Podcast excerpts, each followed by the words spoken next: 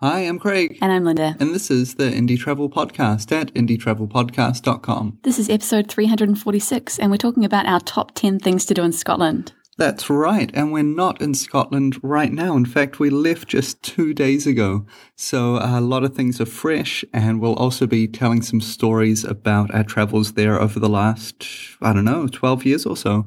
Yeah, we've spent quite a bit of time in Scotland and recently it has been cold. Right now, we're actually in Spain. We flew across here yeah two days ago to get a bit of sun after the very cold English winter that we that we had while we were house sitting in a small village near Stowmarket in England. And so far, it's going really well. It's so nice to be in the sun. Yeah, but we uh, put Scotland in the middle of that trip. Originally, uh, my dad was going to come up. We're going to spend some time traveling with him and visiting some family around there. But unfortunately, uh, we ended up going to my grand's funeral on uh, his side of the family. Then spent a week after that doing a bit of a memorial trip around the place. And yeah, so that uh, took up more time than was expected. There was a lot more family than uh, expected, and it meant a delay in getting a podcast to you. So thanks for your patience.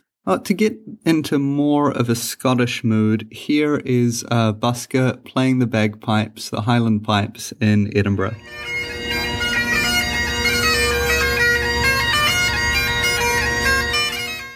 Cool. I guess most people don't know that I used to play the bagpipes when I was in high school and in my early 20s. I really wish we had a recording of that. I mean, you've still got the bagpipes back in New Zealand, so maybe next time we're back, we should record you having a go.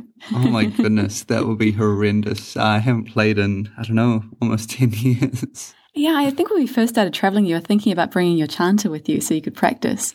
Yeah, yeah, I thought about bringing them to uh, to busk as well, and then when we decided we wouldn't busk, then I decided not to bring them. So it's logical, you know, they're kind of five to 10 kilos worth of gear. It definitely doesn't fit in with our one bag philosophy. no, no. But I think it kind of encapsulates how much stuff we actually brought with us in the early days that we're considering bringing uh, an entirely separate bag with a musical instrument. Oh, I can't believe how much stuff we brought with us back then. cool. Well, let's have a talk about some of our favorite things to do while we're in my home country, I guess. Wow. My, my parents' home country, that when I grew up was referred to as home, is uh, Scotland. Now, before we get started, I'd just like to apologise. We are staying in an Airbnb in Spain, and we've done our best to kind of soundproof things, but Spanish homes aren't necessarily the most soundproof, and you might hear some background noises. It's an apartment block, so there might be babies in the background, there are cars going past. Just think of it as part of the ambience. I am play travel podcast bingo. so, my favourite thing to do in Scotland goes in with my overall theme of eating and drinking, and that is to drink whiskey. Yeah, uh, Scottish whiskey is definitely the the real thing, right? I mean, you've got to remember that real whiskey is spelled without an e, and you've got to get it from Scotland. Well, you know, whiskey spelled with an E shows that it's got Irish heritage. Mm-hmm. So it's triple distilled instead of double distilled most of the time. Um, but yeah, you've got your Highlands and Islands are the two big distinguishing features. So you've got like Islay out on the west coast. It's one of the most famous areas to get whiskey from. And then you've got all of the Speyside whiskies, which are the, the Highland whiskies uh, alongside the banks of the River Spey, and we drove by a whole lot of them over the last few weeks. We were up in that area around Aberdeen to Inverness and north of there. So that area north of Inverness, and uh, yeah, just driving by distilleries all of the time, well, north and south of there, sorry, and sometimes staying just just a kilometre away from them. We actually planned to stop and go and do some tastings at one of the distilleries, but unfortunately, the day that we planned to do it, it was closed. And we just never managed to fit it into the itinerary after that. Even if you're not a whiskey fan, do raise a dram on Robbie Burns night. Uh, Robbie Burns was Scotland's most famous poet, I think would be fair to say to this day.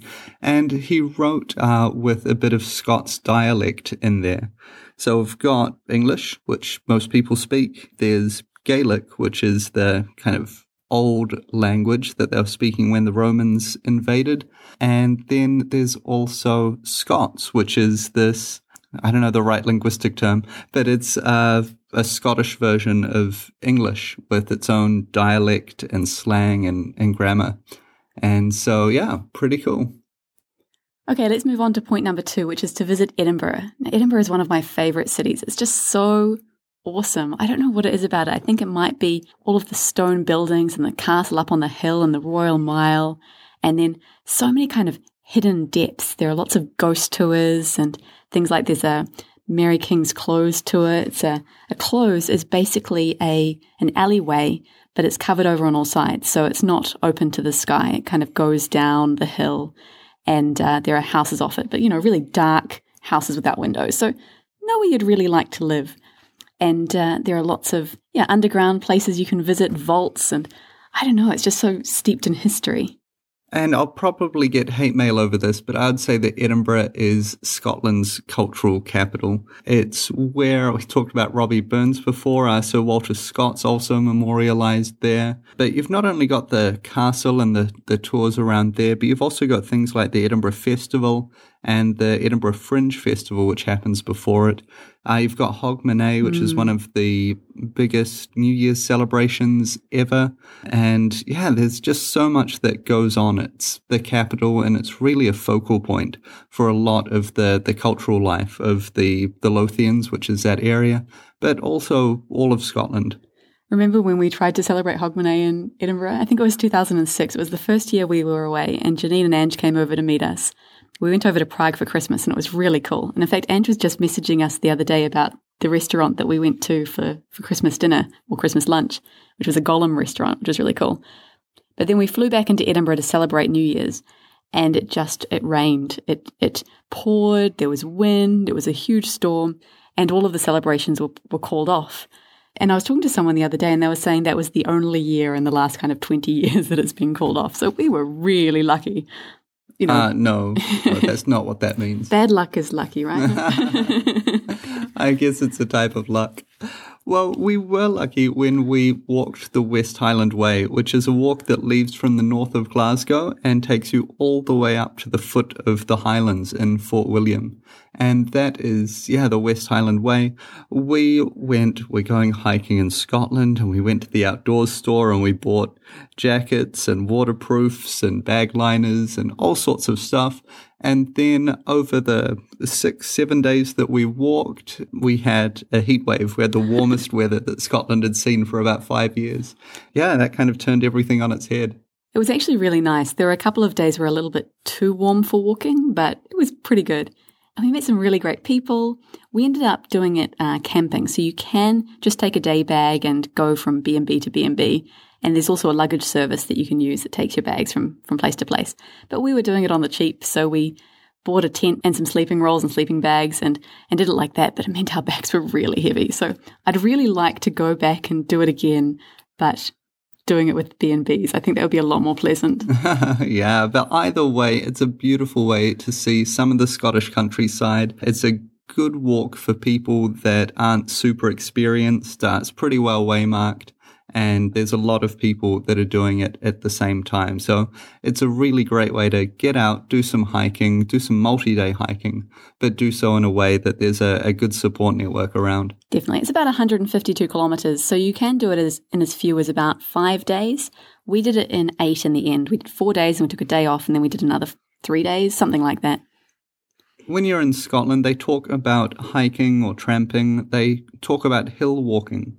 So if you're in a bookstore and you're seeing something like Hill Walks of Scotland, what they're really talking about is going for hikes. Mm-hmm. So yeah, a little bit of uh, of local knowledge there to make sure you pick up the right book. Definitely. Okay, let's move on to another eating and drinking item. Number four is eat haggis. Now, this is Scotland's national dish, and you don't want to think too much about what's in it, but it's basically meat we'll call it meat and oatmeal and spices all mixed together, cooked in a way we're not going to talk about, and then coming out tasting delicious. So it actually is pretty good and it's worth trying. Uh, I'd recommend you get it somewhere reputable in a nice restaurant or something like that rather than in a, a dodgy diner. Yeah, I actually quite like it. The traditional way to serve haggis is with neeps and tatties, so turnips and potatoes boiled, often with some peas on the side as well.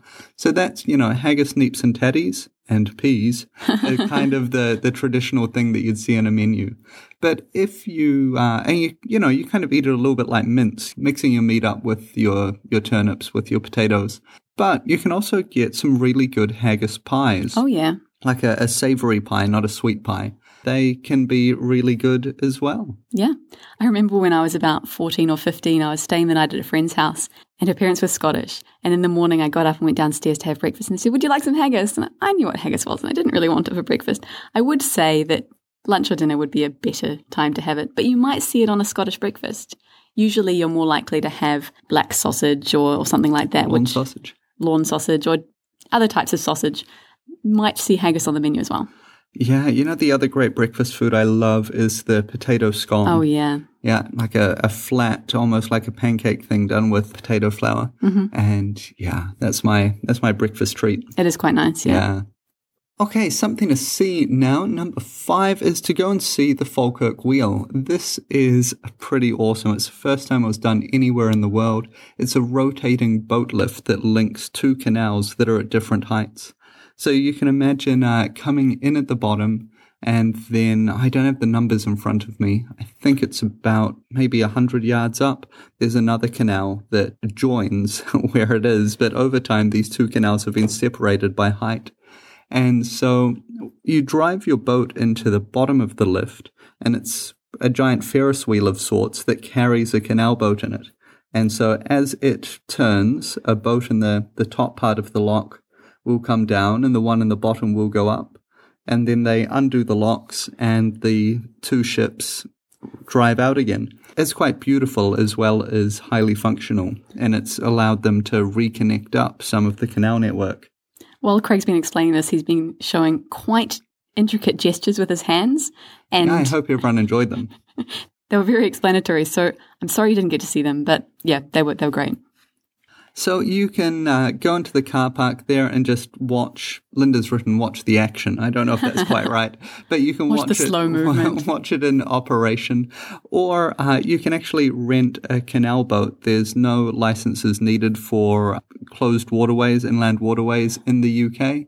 So you can rent a boat and uh, go and do a day tour or a multi-day tour through the canal system. And if you did that, a couple of kilometers down the lock, uh, down the canal, you'd come to the Kelpies, which are these amazing statues. Yeah, they're enormous, I think, stainless steel statues of horses.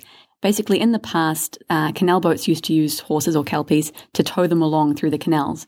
And now, with motorized boats, it's no longer necessary. But uh, they've erected these two enormous statues that are really quite amazing, beautiful, and really gorgeous when they're lit up at night, and uh, really worth seeing. But if you have a canal boat or if you hire a canal boat, you can actually go between them, which is pretty cool. So, away from Falkirk and further north again, go and bag yourself a Munro. Yep, the Scottish mountains over the height of 3,000 feet are known as Munros. There was one scientist who went and documented them all, and you'll never guess what his name was. I, I can't can't even begin to think. No, but if you go and climb uh, all of the Munros, you know, there's about 280 of them. And I saw The number changes every so often because I wrote some notes about um, Scotland about four or five years ago and it was 284 then, but it's 282 now. So I'm not quite sure why Erosion it's changed. Do that. Erosion will do that to you. But uh, I saw a tweet last week about two girls who had done all of them in 79 days. That's amazing. So they had obviously done multiple mountains over consecutive days. And I thought that was pretty awesome. I mean, that's some feat, isn't it? Like Yeah. two, two to three a day. I'm sure they must have done four or five, you know, peak some of the days. Mm-hmm. And yeah, just a whole lot of work. Well, when we saw your cousin Katie up in Scotland, she was talking about how she's been doing some Munro bagging with her boyfriend, and they'd quite often do two or three in a day. Yeah, I guess if you drive all that way, it makes sense just to walk the, the whole day and, you know, get over each of those peaks. Yeah. When we walked the West Highland Way, we almost bagged a Munro by accident.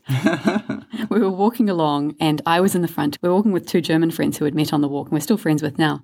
And I was at the front, and I saw an arrow. It said, go straight ahead. And I missed the arrow about one meter later that said, go left. And so I went straight ahead over the stile and up the hill. And so we're toiling up the hill, toiling, toiling, toiling. We got about, I must have been about halfway up the hill, and it was, you know, pretty big. It's a Munro, it's over 3,000 feet. And uh, we met, uh, I think it was a guy and his father. So two people, and they were Munro bagging. And they said, Oh, what are you guys doing? And we said, We're walking the West Highland Way. And they said, well, this isn't the West Highland Way. The West Highland Way is down there in the valley on the flat. and we sighed and scrambled back down the hill. yeah. But luckily, there was a pub not too far away from the bottom of the hill. So we retired to there, had a beer, and then started our walk. And of course, that was the one day, the really, really hot day, probably the hottest day in about three years in Scotland. So it was just typical luck. Well, if you don't like the outdoors so much, then there's plenty to do in the indoors as well, which is a good thing because Scotland is true to its stereotype of being quite wet quite erratically. I said before that Edinburgh is probably the, the city of culture for me, but Glasgow, I think, has the best museums. So this is Scotland's other big city of Glasgow. There's the People's Palace and Kelvingrove are the two galleries that uh, kind of stand out to me the most. And if I had to choose one, I'd push you towards Kelvingrove, And that's not just because it bears the name of Linda's dad. Why is it incorrect? well, Kelvin Grove is this amazing building to start with. It's you know it's one of the things that shows up on on postcards and uh, Scottish colouring books, which are a bit in fashion at the moment. And inside, it's got a great selection of both natural history and art. And yeah, I just I like that very much. I mean, the exhibitions are quite. I mean, there's obviously some permanence, but even they're being refreshed with the different things in their catalogue. And there's plenty of uh, kid friendly exhibits as well, which uh, isn't so good for us unless we have the, the nephews in tow. I seem to remember last time we were there, we enjoyed the kid friendly areas, got a little bit dressed up. Yeah, so you know, it's fine. fine for everyone, good for all ages. And if you like history but you don't like museums, then uh, point number eight is go and see some of the amazing standing stones, cairns, rocks. Get some of that kind of Pictish history. Yeah, I think this was my highlight of this most recent trip that we did with Craig's parents. We left from Aberdeen, we hired a car in Aberdeen and we drove up to Inverness. And then we took part of the route of the North Coast 500, which I hadn't heard of before, but it's basically a route that goes all the way around the North Coast. It's 500 miles, you know, so it's really strange why they've called it the North Coast 500. I can't quite work it out. But um, yeah, it starts in Inverness and does a big circle. After doing a bit of research, we realised that our four or five days wasn't really enough time to do the whole route. So instead, what we did was started from Inverness, went up to Brora, where we stayed for two nights, and then headed up to uh, John O'Groats, which is one of the northernmost parts of the UK, and then did a circle back around down to Brora, and then we came back down a little bit, went across to the other side, visited Ullapool and uh, a couple of other places over there, and then made our way back, more or less through Inverness and then south again. And on the way, we stopped at a whole bunch of different historical sites. Uh, just before Inverness was Culloden, which is where the famous um, battle was fought in, I think it was 1746. And this was the last battle ever fought on British soil. It's the, the one that you might have seen in Outlander. That was part of the reason why we wanted to go. You know, we've been watching the show and really enjoying it. And we actually went to look for the standing stones that are featured in Outlander, but it turns out that they are not real. It's a just a it's just a model. but we found one of the areas that it was modeled on. And it's been really cool because recently I've been reading a book called The Memory Code by Lynne Kelly, and uh, she talks about a theory for what these standing stones are about. She believes they were memory aids to help these non literate societies in remembering all of the information they needed to survive. So it was really fascinating to go and see all of these stones and cairns and various other things with that kind of perspective in mind. Whether it's true or not, it, it doesn't matter. It's kind of interesting to just dive into history anyway. Definitely. We also saw a lot of castles on our way around. Um, at Dunrobin, we went to Dunrobin Castle. Mm-hmm. Going to do that a lot, aren't I? um, but the yeah Dunrobin Castle, and it was okay. If you haven't been to any other Highland castles, it would be pretty interesting.